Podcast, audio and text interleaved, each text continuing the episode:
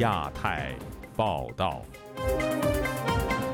各位听友好，今天是北京时间二零二三年七月二十五号星期二，我是佳远。这次亚太报道的主要内容包括：齐齐哈尔一中学体育馆发生屋顶坍塌，十一人遇难；政治局开会又谈经济，观察家说不要翻烧饼；西安家长连日抗议所谓回流生，问题本质是什么呢？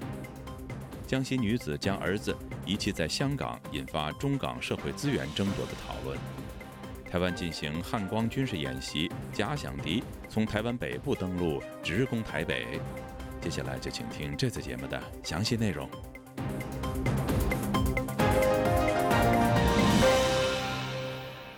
黑龙江省齐齐哈尔市第三十四中学体育馆发生屋顶坍塌事故，共造成十一人死亡。社交媒体上流传的视频显示，部分家长抱怨政府和校方与受害者家长沟通不够。下面是本台记者陈美华和升华的综合报道。据中国媒体报道，受伤和遇难者多为即将升上初三的学生，其中很多是学校排球队的成员。网上视频显示，有心急的家长在医院怒斥，只看到警察来维稳。政府和医院都没有将抢救孩子的情况及时通报家长。我是从外地回来，我估计可能是大概七点钟左右，七点多送的。现在几点？十二点。这么长时间，没有任何人给我们任何一个消息，没有任何一个工作人员，公安、教育局、街道、政府，没有任何一个工作人员这个期间跟我们家属有过任何的沟通。综合媒体报道，体育馆是在二十三号下午突然发生屋顶全面坍塌，馆内正在训练的排球队师生被压。事故发生时，馆内共有十九人，其中四人自行脱险，十五人被困。目击者张女士告诉媒体说：“事发体育馆修了很多年，今天当地一直在下雨，没想到楼就塌了。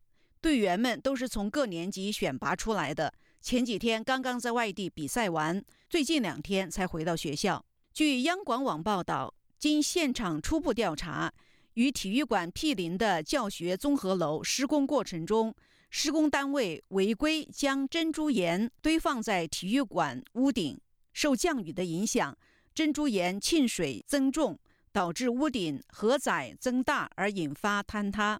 深入调查仍在进行中。教学综合楼施工单位责任人已被公安机关控制。自由亚洲电台陈美华、升华综合报道。中共中央政治局星期一召开会议，研判中国经济形势和对策。会议认为，中国经济处于曲折式恢复阶段，并强调扩大内需、提振信心的重要性。但有民营企业家评论说，现在已经没有多少民营企业家还对中国经济有信心。以下是本台记者王允的报道。这两周，中国政府提振经济的措施层出不穷。根据中国官媒新华社的消息，周一的这次会议虽然没有出台具体的措施，但也指出了目前中国经济主要的问题和解决的方向。目前身在美国西岸的资深财经评论人士、前凤凰网十大最有影响力名博之一的蔡胜坤，似乎对会议本身就期望不高。那最重要的问题呢？就是过去的几年呢，这么下来之后啊，人们对未来呀，他失去了信心。然后你这个政策不断的在翻烧饼，谁也不知道你下一步想干什么。他政策没有一个连续性。二零二零年以来，以蚂蚁金服上市计划在最后一刻被叫停为标志，中国政府先后对民营企业进行了几次重大的管控行动。但今年以来，随着经济复苏乏力的现象越来越严重，中国政府的官员们又多次提出民营企业家是自己人，并出台了不少有利于民营企业发展的措施。但这些措施在民间并没有迎来热烈的响应。各种渠道的消息显示，大批的民营企业家仍处于观望的态度。因为我我这几天呢，很多企业家的朋友啊，哎，也在跟我呢交流这个话题。呃，主要的现在都还是在观望，谁也不敢呢轻举妄动，谁也不敢呢相信他们的承诺，因为这种承诺呢，你过去啊是不断的反复在承诺的。蔡胜坤这样介绍说，身在美国佛罗里达州的民营企业家胡立任所处的中国民营企业家圈层情况也相似。他告诉记者：“没有任何一个人对中国的经济有信心，因为为什么？因为他们对中国的政治已经没有信心。”周一，政治局会议把内需放在了重要的位置。在分析当前中国经济问题的内容中，首先提到的就是国内需求不足。胡立任认为，这种提法反映出目前中国面临的严峻形势，就是他对外外贸已经没有信心了。他也知道，现在目前的情况下，就是外贸已经完蛋了。胡立任之前在国内经营一家民营科技企业，他的客户多数是沿海地区与外贸衔接的大型制造业企业。目前这些企业都面临着困境。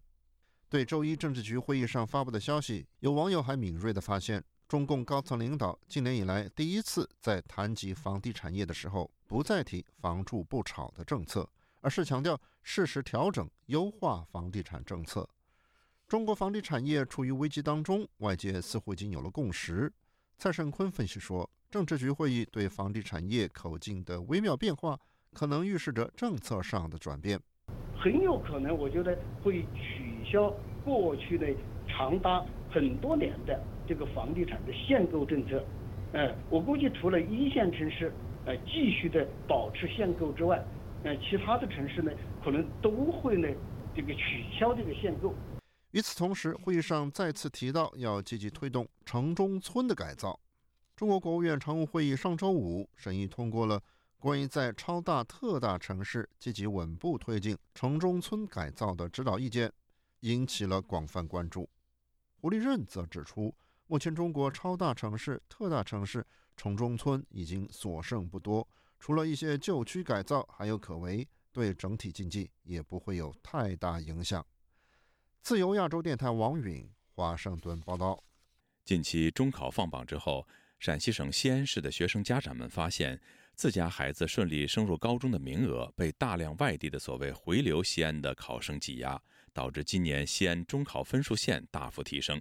连日来，家长们前往当地政府门前聚集抗议，要求教育公平，严查违规。以下是本台记者经纬的报道。近日，陕西省西安市大量中学生家长因不满河南考生以回流生身份参加西安中考，纷纷上街聚集在西安政府门前抗议教育不公。随着事态持续发酵，相关灰色产业链也遭到起底。据悉，外地考生无需在西安购房即可落户，并获得在西安参加升学考试的资格。而与教育资源匮乏的大省河南相比，西安的中高考分数线比河南录取分数线低五十至一百五十分不等，这引来大量临近省份的河南考生涌入。据推特网友李老师不是倪老师发布的消息显示，今年参加西安中考的十一万考生中，仅回流生就有四万多。大量河南籍考生挤压西安教育资源，导致今年中考分数线上升二十多分，大批本地考生无法顺利升学。本台无法独立核实上述消息。中国前高校老师王德玉博士告诉本台，西安考生家长抗议回流生是争夺有限的教育资源，而真正的矛盾被掩盖了。但是这个矛盾呢，在有限的程度之内呢发酵一下之后呢？掩盖了其实中国教育资源的最大的矛盾，就是过于向权力和这个财富的集中。他分析说，中国教育资源，尤其是优质教育资源，过于向北京、上海及少数民族倾斜。现在下面的这个一些高考移民的摩擦，包括中考移民的摩擦，实际上是你这个蛋糕已经大部分被人分走的情况下，这很小的一块，我们怎么样保证这很小的一块，剩下这么多人把它分得公平一点的问题？事态愈演愈烈，引来西安各有关部门纷纷表态。西安市教育局十八日发布，今年西安市参加中考的回流生人数为三千六百零八人，占全市报名人数百分之三点五。网传回流生四万人，信息严重不实。与此同时，西安莲湖公安二十三日通报表示，一名三十五岁男子涉嫌编造并发布回流生人数等相关不实内容，已被刑事拘留。西安市长叶牛平二十一日下午露面，向群众承诺成立联合调查组，查处相关违法违规行为。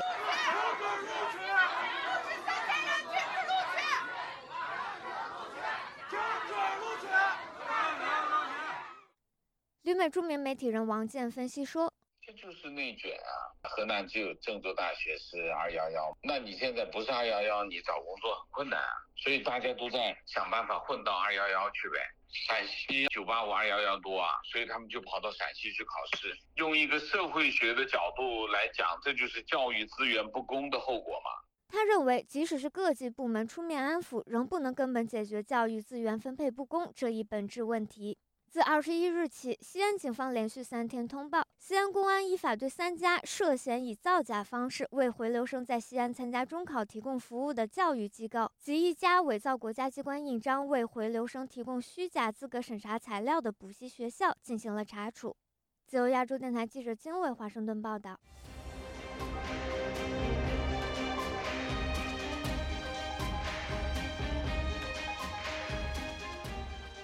一名江西女子因为希望孩子能够接受更好的教育，带着她十二岁的儿子抵达香港后将其遗弃，事件引起中港两地广泛关注。网民在批评家长狠心的同时，中港社会资源争夺等问题也引发讨论。以下是本台记者陈子飞的报道。一名在香港出生但父母均为中国居民的十二岁双非男孩，上周随母亲乘高铁从江西到香港四天。他的母亲上周五称男孩身体不舒服，到医院登记求医后独自离开。男童看完医生后对医护人员说被父母遗弃。多家港媒引用消息表示，姓陈的男孩。在香港出生后，被父母带回中国生活，在香港没有亲人和朋友。又说，香港警方已经找到男童在江西的母亲，他承认把儿子遗弃。又说，希望儿子在香港接受良好的教育。香港特首李家超出访新加坡前，在机场回应事件，表示父母有责任照顾子女，不应该遗弃孩子。发生呢事呢，不但止令人係覺得心裏邊唔舒服。发生这种事不仅让人心里不舒服，更是非常不应该，不可以容许这种事发生。特区政府和警方正在处理向遗弃儿童是否有法律责任的方向调查，也希望男孩的父母会把遗弃的孩子领回去。双非的问题曾加剧中港社会矛盾。虽然港府在二零一三年已停止相关的政策，但清北京和港府的媒体报道，双非儿童的数目已经超过二十万。香港民主派前议员许志峰表示，这次事件与当年香港社会对双非问题的担忧吻合。现在中港的关系。不对等，以爱国为先，以中为尊，可能鼓励一些人用不同的手段占用香港的资源。政治嘅意识形态喺呢度都有好大嘅影响。政治意识形态有很大的影响。亲北京政党和港府官员存在谈香港要与中国融合，经济、生活文化均要以中国大陆优先，否则就是不爱国。这件事可能是爱国者治港的副产品。中国居民以为来港后，港府会优先处理他们的问题。不一定只限于双非的一群，其他民众可能也以为可以滥用香港的制度和社会福利资源。时事评论员刘瑞孝表示，双非的问题背景复杂，事件暂时可以视为个别的个案，但要留意可能因此引发的后遗症。暂时不会引起很大量的遗弃儿童的事情出现，但是从观感。上面呢，很多联想就会出现。如果处理的不好，香港人就会觉得香港政府有没有保护香港人的利益，还是倾向国内的利益？如果国内纵容这样的事情的话呢？更引起香港人对现在的治港政策会不会有更多的疑虑？经济学者施英表示，能到香港产子的双非家庭以中产收入或以上为主，事件某程度上代表中国中产对前景的担忧。在中国的大部分人，他们仍然把后代当成最重要的资产。中国中产阶级这一帮人绝对不傻，觉得现在的中国整个经济萎靡，对中国政府已经失望透顶，对中国的社会保障制度，对他们下一代拿到什么已经绝望，加速的把财产、把人往外转移，是到了动用孩子在西方国家还有香港的这种有女居留身份啊，作为一种避风港的时机。就亚洲电台记者陈子飞报道，台湾军方从二十四号开始举行汉光军事演习。然而，演习前，中国已先行模拟对台发动一波信息战。近期，台湾媒体爆出所谓台湾在美国的压力下研制生物战剂的新闻。虽然台湾官方予以了驳斥，但相关信息仍然透过中国宣传管道四处传播。台湾国安人士评估说，不排除这是中国在模拟进行所谓“假旗”行动。以下是本台记者黄春梅发自台北的报道。一位匿名的台湾国安高层人士向媒体透露，这一波模拟信息化战争的起始点就在中国国家主席习近平这个月六日视察东部战区之后。另一名不愿透露姓名的台湾国安官员指，操演假旗行动是找一个假理由，炮制一套故事，作为发动战争或侵略的理由。他指出，首先看到解放军大校严淑君在个人社群直播，声称在台湾的 P4 实验室研发生物战剂，是因为台湾和中国基因相同。他甚至还故意连接伊拉克也曾发现大规模毁灭性武器，所以美军必须要介入。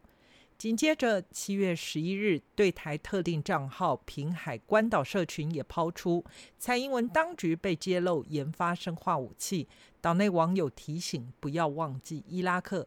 他认为这样的叙事方式在指控台湾因为发展生物战剂，所以很可能后续会引发军事行动。十一日当天，解放军派出了共机三十八架次，共建九艘次扰台。这名国安官员示警，这其实是一套剧本，可能透过几次不同的联合作战演习，比方先放一个假讯息，然后同时间做后续的军事行动，把它加成一套联合作战演练。过去这几天的验证有依照此形态进行。台湾的国防安全研究院代副执行长沈明世在一场媒体简报分析，中国操演假旗行动有三个目的：首先是制造台湾内部混乱，其次是分化台湾与其他国家的关系，例如所谓的“以美论”，就是要分化台美关系。三个假旗行动其实它在塑造。塑造他未来如果对台湾采取军事行动的正当性跟正义性。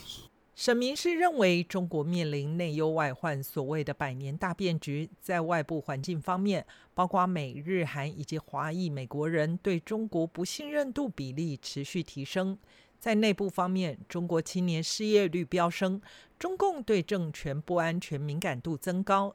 加上近期解放军火箭军副司令吴国华过世，死因众说纷纭。此外，火箭军司令李玉超缺席六月底上将晋升典礼，这是非常罕见的现象。台北海洋科技大学副教授吴建中接受本台访问时表示。中共利用错假信息配合在地协力者、意见领袖散播，这已经是标准作业程序。差别是以前可能是呃这个选举前，现在其实还没进入到选举热战，他们已经可就透过不同的方式进行各种的骚扰嘛。自由亚洲电台记者黄春梅台北报道。台湾将在明年一月份举行总统大选，现在各党派都在摩拳擦掌为选战做准备。上次大选后。处于四分五裂状态的蓝营能否整合的问题是影响选情的关键。国民党全代会上，国民党的总统参选人侯友谊和上一次拿到五百多万票的韩国瑜同框，展现了大和解气氛。有学者研判，蓝营整合七八成了，只剩下郭台铭这个未爆弹。以下是本台记者夏小华发自台北的报道。中国国民党二十三号在新北市召开全国党员代表大会，党主席朱立伦对台下的党员说：“我们本党征召侯友谊同志作为中华民国第十六届总统候选人，赞成的请起立。”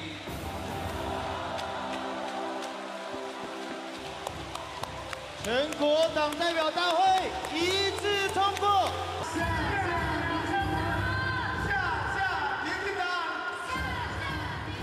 朱立伦这次强调，只要团结，没有什么不可能；只要不团结，就变成什么都不可能。朱立伦指出，国民党坚持九二共识、一中各表，反对台独，反对一国两制，主张亲美、友日、和陆，绝不像民进党要把台湾变成世界民主国家的麻烦制造者。这是关乎和平与战争的选择。侯友谊曾经在七月三号受访时，首度对九二共识表态。当时他说：“我接受合乎中华民国宪法的九二共识，不是一国两制的九二共识，更不是蔡英文污名化的九二共识。两岸互不承认主权，互不否认治权。”不过，侯友谊二十三号在国民党全代会致辞时没有提九二共识。侯友谊说：“捍卫台湾民主自由，反对台独，反对一国两制。”加强两岸交流，降低两岸冲突，让台湾远离战争。侯友谊也主打战争和平牌，提到当年经历八二三炮战，中美断交，但是国民党领导中华民国在风雨困境中全力发展经济，将台湾打造成亚洲四小龙，选对党，台湾就会繁荣和平。国民党征召侯友谊有意参选的郭台铭动向令人关注。郭台铭刻意在国民党全代会召开时，在个人脸书发文说：“虽千万人吾往矣，为可能的参选埋下伏笔。”前高雄市长韩国瑜、台中市长卢秀燕到场时，侯友谊热络的搭肩握手。外界解读：秃子、汉子、燕子和解，只缺郭子，也就是郭台铭。但场外仍有韩粉聚众高喊：“初选不公，韩国瑜选总统。”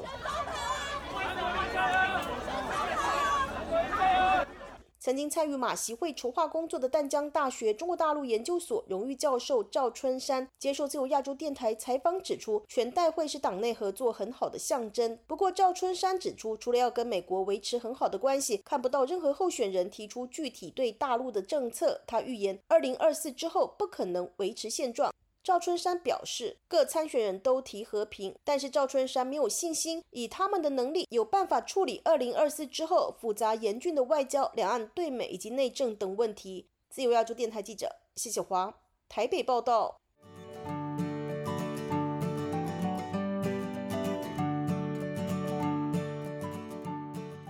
加拿大政府内部的一份文件显示，早在八十年代，情报单位就对北京透过影响加拿大华人社区、企图干预加拿大事务的问题提出警告。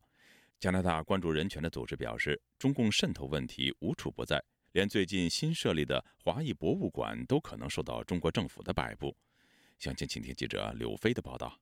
加拿大通讯社透过信息公开法取得联邦情报咨询委员会在一九八六年二月公布的一份名为《中国加拿大对加拿大华人社区的干扰之报告》。这份三十七年前的报告警告，中国利用公开的政治活动和秘密情报行动来影响和利用加拿大的华人社区，实现其经济和政治目的。基于对国家安全的考量，该文件的大部分内容仍然处于保密状态。今年五月，加拿大安全情报局亚太事务主管朱诺卡亚就曾经在国会听证会上作证说，中国干预加拿大的情况从八零年代就已经开始，但是每一任政府总是不作为。我在九零年代末担任安全情报局主管，提出一样的警告。带着证据对我的上级、对当时的政府都提到要留意并防堵中国干预，但是每一任执政者都不愿处理，因为他们习惯同一套对华政策，总认为和中国交往有巨大商机。加大关注中国民主和人权问题的组织对这份报告都不感到意外，因为他们早在数十年前就曾经向政府反映过遭到恐吓、威胁等问题，只是从未被重视过。加拿大华人关注中共违反人权小组成员列国远说：“中国黑手处处在，例如他们就质疑加拿大华裔博物馆可能也成为被中国政府渗透的目标。”筹备多年的华裔博物馆在七月一号于温哥华盛大开幕，出席的多位政要都受到高度礼遇，唯独国会议员关惠珍被漠视，既没有位子坐，主持人也没有提到他。但是关慧珍是华裔博物馆所在地的选区议员，也是常年争取华裔平权的贡献者。他还一向关注中国人权问题。列国远质疑中共再一次的利用华人社区组织达到政治目的。是不是因为对中共感言有批评的话，就可以好像就是被那个惩罚一样？就是连你的出现都不跟你不听不。座位也没编排，也不介绍，也没有上台，也没有讲话的机会，就让人觉得很可怕。关慧珍对当天自己遭受的待遇表示失望。加拿大安全情报局早前向关慧珍透露，她长期以来就被中国列为针对目标。加拿大华人关注中共违反人权小组已经去函省政府要求调查，因为华裔博物馆是纳税人的资金所成立的，政府有责任确保博物馆不沦为附和中共的宣传工具。自由亚洲电台记者柳飞温哥华报道。台湾从二十四号开始实施为期五天的汉光演习。军事专家分析，此次汉光演习假想敌从北部登陆，直攻台北，实战性高。不过，实兵操演的第一天，基隆弹药库就发生了不明原因的爆炸，造成九名官兵受伤，其中两人伤势严重。详情，请听记者夏小华发自台北的报道。台湾汉光三十九号演习首日传出意外，台湾陆军第六军团发言人史顺文指出，本部所属的三支部北弹库。基隆弹药分库是在今天下午三点多，在弹药库房执行弹药检整作业的时候，其中有一枚幺两洞公里破炮弹，因为不明原因爆炸，造成九名的官兵受伤，其中有两员的伤势比较严重，都已经送往医院来急救。本部在获报之后，立即派遣了高阶干部前往处理，并协请医院方面给予受伤官兵最佳的医疗照护。另外，本部也将编组相关的专业干部，成立专案小组来做后续的调查跟厘清事情发生的真正原因。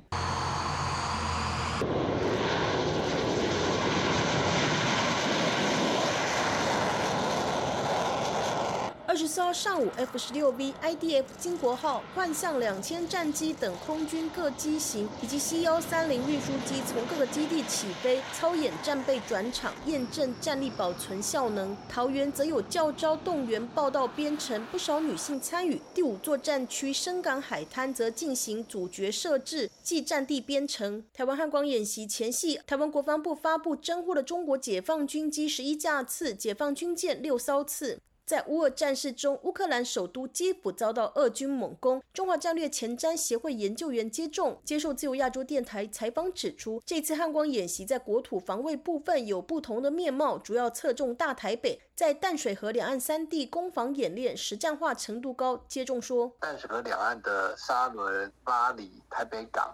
同时还有桃园机场跟竹围海滩，代表着国防部在整个想定当中，它是整个对北台湾从桃园到淡水这一段，共军最可能在这个地方登陆，以便快速进攻台北市的这个区域。它其实是以这个作为主要的模拟的场景。